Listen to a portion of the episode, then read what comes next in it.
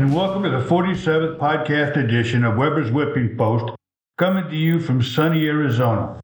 I'm Weber, and I'm delighted you tuned in to listen today. The podcast today is called So They Can Help Their Child Survive. But before I begin, let's pay a couple of bills. A happy new year from Hoffman Chiropractic Neurology, celebrating 30 years of practice. Dr. Hoffman specializes in general musculoskeletal conditions, neurology, sports injuries, acupuncture, electrodiagnostics, and comprehensive wellness management. Dr. Hoffman provides exceptional care for patients of all ages, from infants to the elderly, from expectant moms to athletes. Dr. Hoffman's goal is to provide all patients a tailored treatment plan based on an extensive history, a thorough exam, and x rays. Contact Hoffman Chiropractic Neurology for more information or to schedule an appointment. That's 815 937 0446. Well, Adam Kinzinger, still butthurt over not getting that plum cabinet post during the Trump administration, took time out from his pretend job at CNN to bash Trump again. Kinzinger, originally from Illinois, is now a senior political commentator at CNN, where they have more employees than viewers. He got the gig as soon as his term was over in Congress, knowing he didn't have a chance in hell of winning back his seat after sitting on Nancy Pelosi's sham House Select Committee for the January 6th disturbance. On New Year's Eve, the Republican turncoat took time out from crying to post on X his predictions about Trump. In a childish rant, he prattled, Trump will be a massive, complaining, belly aching, whining, weak, soft, annoying, incredibly sheepish victim this entire coming year.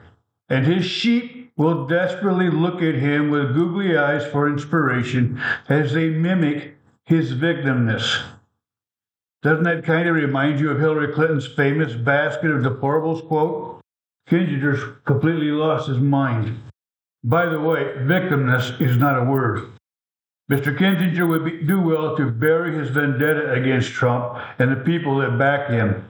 Eventually, he will lose. And working for CNN is nothing special. As I predicted a few weeks ago, Harvard President Claudine Gay is resigning her post as president at Harvard. I predicted it a couple of podcasts ago. Then I wondered how much those stuffed shirts on the Harvard board were going to pay her for her resignation. That information came out a couple of days later. She is going to stay on teaching at Harvard and make $900,000 per year, which was her salary as president.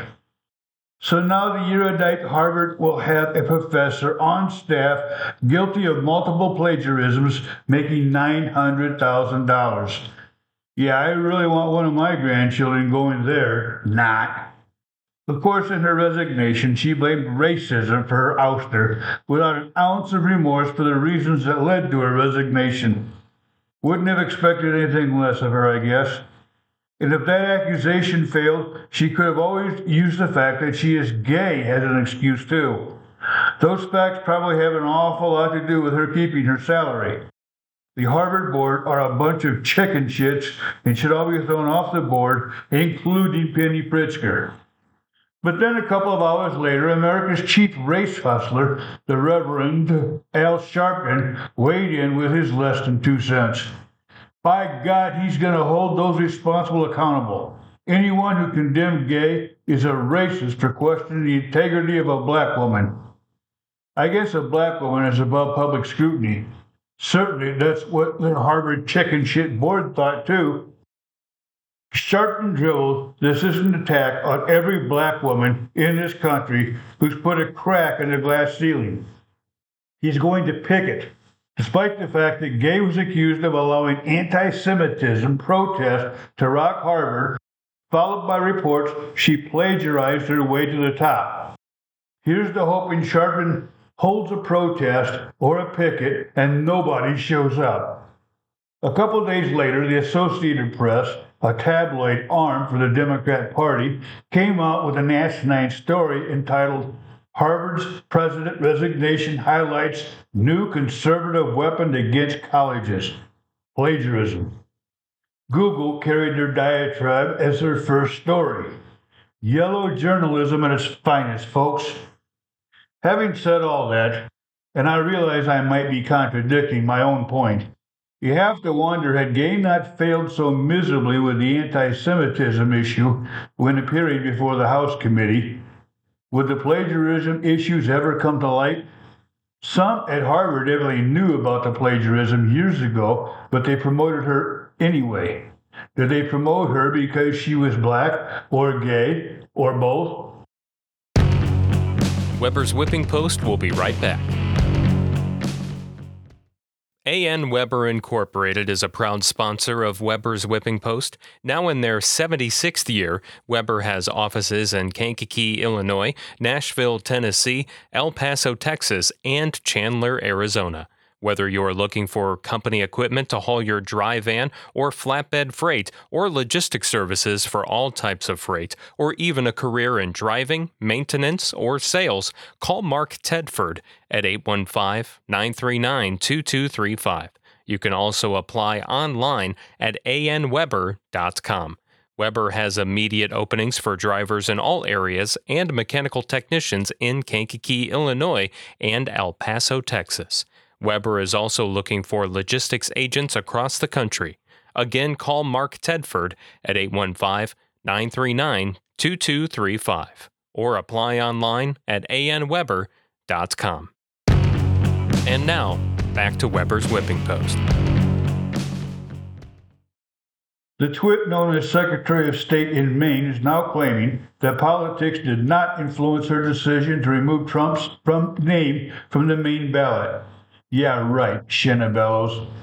She states the reasons because Trump allegedly engaged in insurrection through his actions during the January 6th disturbance.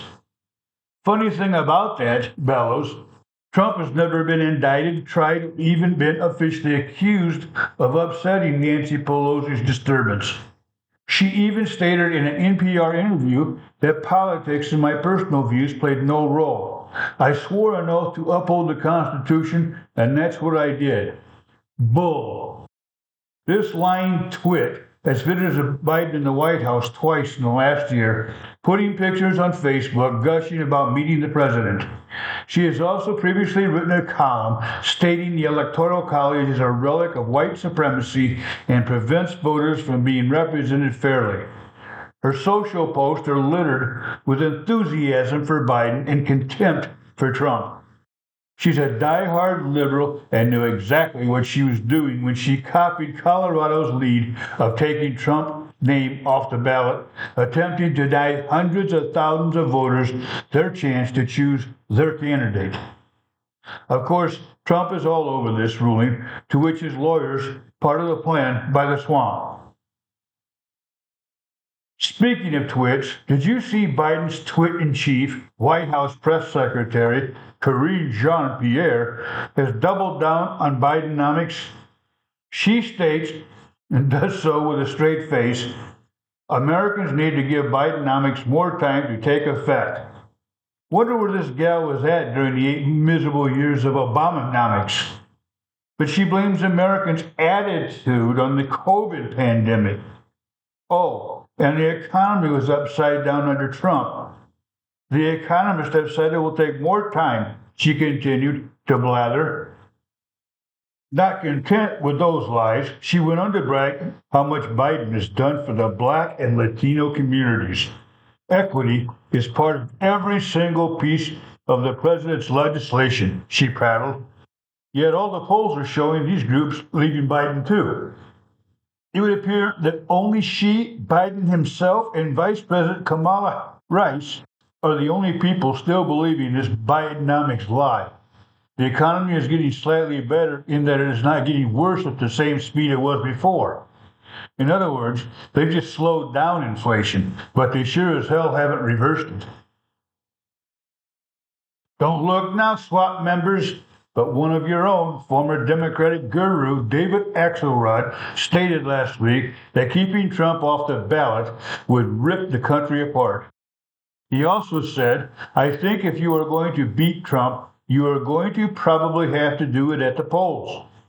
I have to wonder if he said that because he knows how the Democrats have proven they are able to cheat at the polls. Maybe they should dump Biden and get Kinzinger to run on the RINO ticket. This podcast is brought to you by Jeff and Brandon Chiro at Court Street Ford, now in their 40th year servicing the Kankakee County area. Stop by their showroom at 558 William Latham Drive in Bourbonnais and check out that amazing GT. You can save up to $6,000 on a selection of Ford 150 pickups. Court Street Ford is open from Monday through Saturday, offering new and truck car and truck sales, pre-owned autos, and vehicle servicing. You can call them at 815 348 7024 or check out their website at www.courtstreetford.com. The Court Street Ford Group wishes everyone and their family a happy new year. Ever heard of the Codex Gigas? I hope I said that right. Me neither until last Tuesday. The two words mean giant book in the Czech language. It's called the largest surviving medieval illustrated Bible in the world at three feet in length, 20 inches in width, 22 inches thick. It weighs an incredible 165 pounds. The pages are made of 160 donkey skins. Oddly, the start of the book of Genesis is missing. Combined with its legend, it is also called the Devil's Bible due to a full page portrait of Old Scratch himself. In addition to the Bible, it also contains Isidore Seville's Encyclopedia Etymologia, hope I said that right, Josephus Antiquities of the Jews, Cosmas of Prague's Chronicle of Bohemia, writings detailing magic formulas, exorcism rituals, and even a calendar. Too bad it couldn't play music, too. It is believed to have been written and translated in Latin in the 13th century by Herman the Recluse.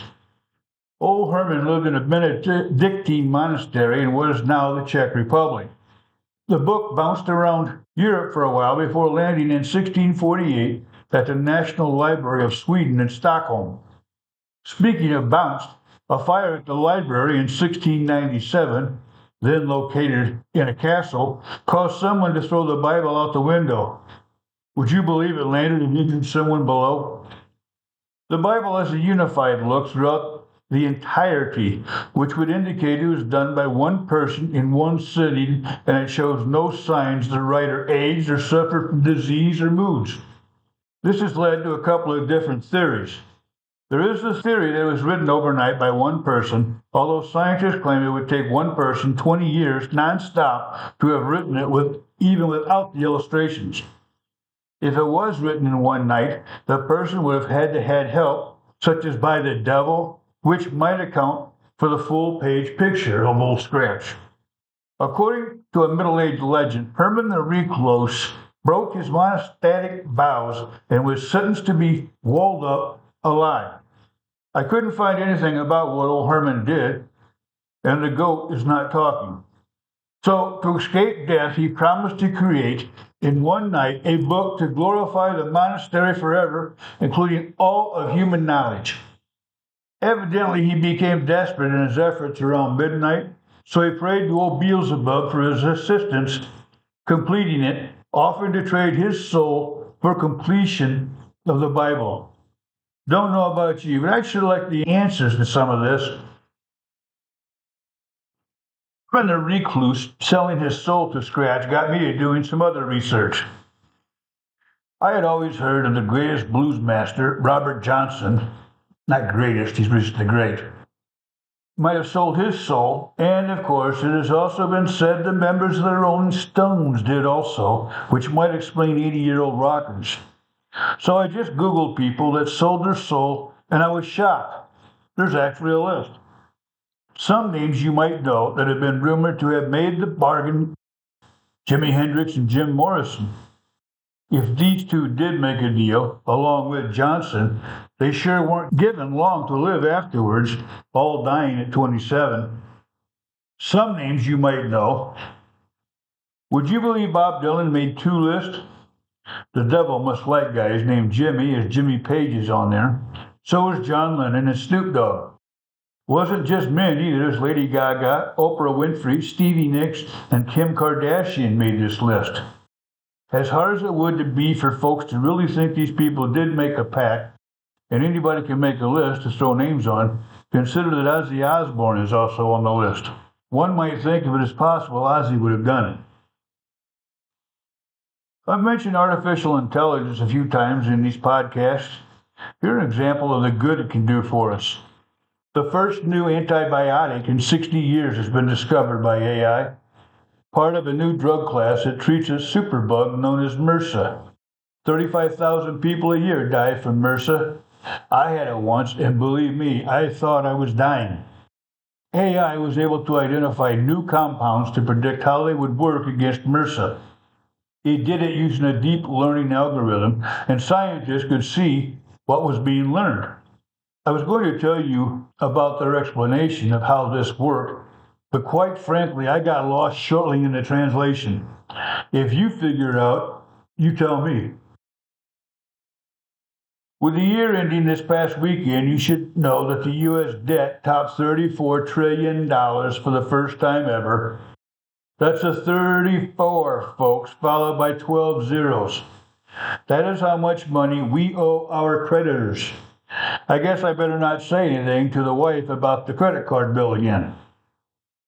Now, get this 40 years ago, we were under a trillion dollars at 907 billion. Worse, the Congressional Budget Office expects that our debt will double in size in just over the next 30 years. And interest rates are going up. This is insanity, folks. If you break that debt down per taxpayer, each of us owe $254,000. We have to elect people that understand they cannot continue to spend us into oblivion. In fact, we should imprison all those that have voted to keep spending recklessly. Congress, for the love of God, stop spending. Evidently, a Manhattan federal judge ordered the sealing of documents that name people who were linked to Jeffrey Epstein and or were on his island. Then ABC News reported over New Year's weekend that the names could be released sometime this week. They've subsequently been released a little bit at a time since then. It's hardly breaking news as their own Amy Robach tried to tell everyone three years ago, but ABC quashed her. Who knows, maybe the list will have been released by the time you hear this. But here's the big news flash, folks. Bill Clinton might be on that list. No kidding. Is there anybody that doesn't already know that? But then ABC followed that up by saying about Clinton, there is no indication the sealed records contain evidence of illegal conduct. Remember that, folks, when they started attaching it to Donald Trump. Sounds to me like when those 150, 200 names are released, everybody will be innocent except Donald Trump. Yes, I believe Trump will be on the list too, and quite frankly, I've been a little concerned about that for some time. Regardless, somehow the corrupt media in this country will go berserk trying to prove Trump was a monster child molester and the rest of the people there were just vacationers. You want to bet on that? Probably the only reason the names haven't been released in full already. For the record, I was never on that plane or on that island, regardless of what the corrupt media says. It looks like they are finally going to get around to impeaching that lying son of a bitch at Homeland Security. I'm talking about the obtuse Secretary Alejandro Mayorkas, who's going to be on the hot seat when the Homeland Security meets on January 10th to discuss giving Mayorkas the boot. Having said that, I would imagine Mayorkas is only following Biden's orders, as surely Biden's handlers would have canned him long ago for malfeasance. While this is going on, Mayorkas had the gall to call out Texas Governor Greg Abbott as having a remarkable failure of governance over his busing policies. He feels Abbott fails to cooperate with other governors and local officials in Democrat cities that are overwhelmed with illegal immigrants. Let's break down the Mayorkas statement. A remarkable failure of governance. Is that son of a bitch really that daft? These big Democrat controlled cities pounded their chest to let the world know they were sanctuary cities. Give us your titans, your poor, your huddled masses. We'll take them. So Abbott sent them to those states, and you know what? Those cities aren't so much of a sanctuary after all. New York is sending it to Chicago. New York Mayor Adams, who complains daily, called Abbott a bully. Chicago is dumping illegals in the suburbs, and Los Angeles is screaming bloody murder. They now want those illegals to all stay in Republican controlled Texas and Arizona. For the mess Mayorkas has caused this country, he should be impeached, put on a small boat, and exiled back to Cuba where he came from. wrote Jets quarterback Aaron Rodgers made the claim on the Pat McAfee show that Jimmy Kimmel might be a Jeffrey Epstein associate. Jimmy didn't like that, claiming he never met Epstein. Jimmy threatened to sue. Aaron, who shoots his mouth off nearly every Tuesday on McAfee's show, needs to realize he's in New York now, not Green Bay. If he burps, it's going to make the national news. This might get interesting. Did you hear about the Florida woman who had her driveway stolen from her? I kid you not. Thieves took her driveway. Amanda Brochu from Orange County, Florida, put her house up for sale, intending to buy another one. While she was at work, one day shortly before Christmas, thieves absconded with her driveway, ripped it up, and hauled it away. Evidently, this is another scam that targets contractors, and she got caught in the middle. Scammers ask for a quote on a house they think is vacant, telling the contractor they are buying it. They send a check for the quote plus a little extra. When the contractor honestly sends them the overpayment back, the scammer cancels the payment. The woman was literally left with dirt where her driveway and sidewalk used to be. This episode comes to you from the George Ryan Jr. Insurance Group. Everybody needs insurance, so why not buy from the great folks at George Ryan Jr. Insurance who supports programs like mine? You can depend on the George Ryan Jr. Insurance Company. So please go ahead and give George a call at 815 936 0075. That's 815 936 0075. Or look them up on their website and save on insurance at grinsure.com. George and his staff would like to wish all of you a happy new year. And now, my most recent commentary. As a grandfather of 11 grandchildren, I cannot imagine a worse day than to be told one of them has cancer or some other catastrophic disease. In my opinion, that's the place whale dung sits on the totem pole of life. We have a grandchild mysteriously losing her hearing, which pales in comparison to cancer, but even that nearly drives me to tears. I acknowledge life is precious to everyone and that cancer is a bastard. But I would think most adults would willingly take their child's disease if they only could. I bet the good Lord hears that prayer hourly. Disease may be a fact of life for thinning the herd, but children shouldn't have to be subjected to it. For that reason, my charity of choice is always the St. Jude Children's Research Hospital. It costs them $1.7 million daily to operate that facility. Marlo Thomas and her colleagues do such a Herculean job of raising money and hammering the message home of what that wonderful organization is doing. And the fact that families never receive a bill from St. Jude for anything so they can help their child survive is incredible. That last sentence, so they can help their child survive, is profound. St. Jude is the patron saint of desperate cases and lost causes. Jude was one of the 12 apostles for Jesus and is also referred to as Thaddeus. There is even a belief by some that Jude is the brother of Jesus.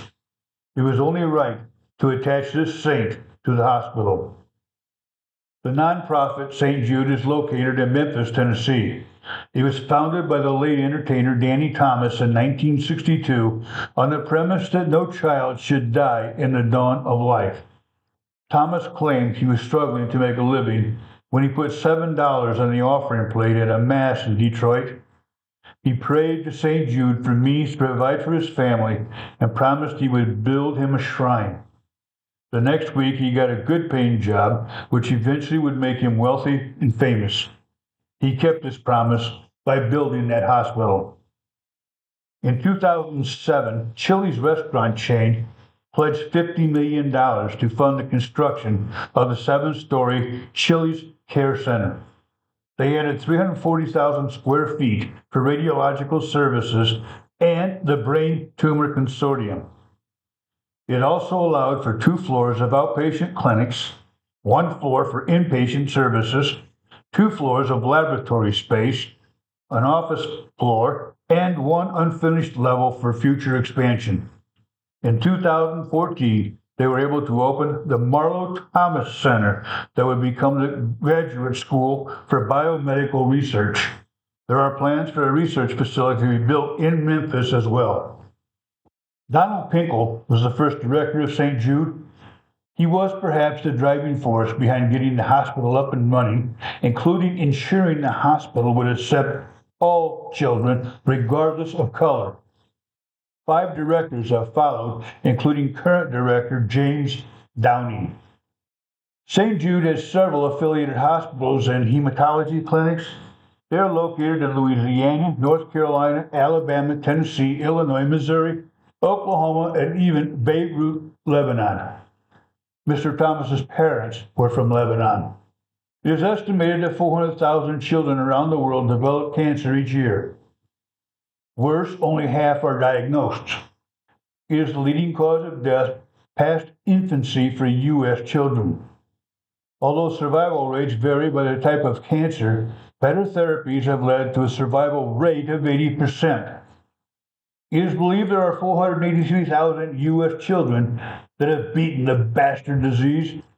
By the way, their website claims that six forms of cancer are caused by the human papillomavirus, HPV, and that vaccinating children between 9 and 12 prevents cancer in 90% of children.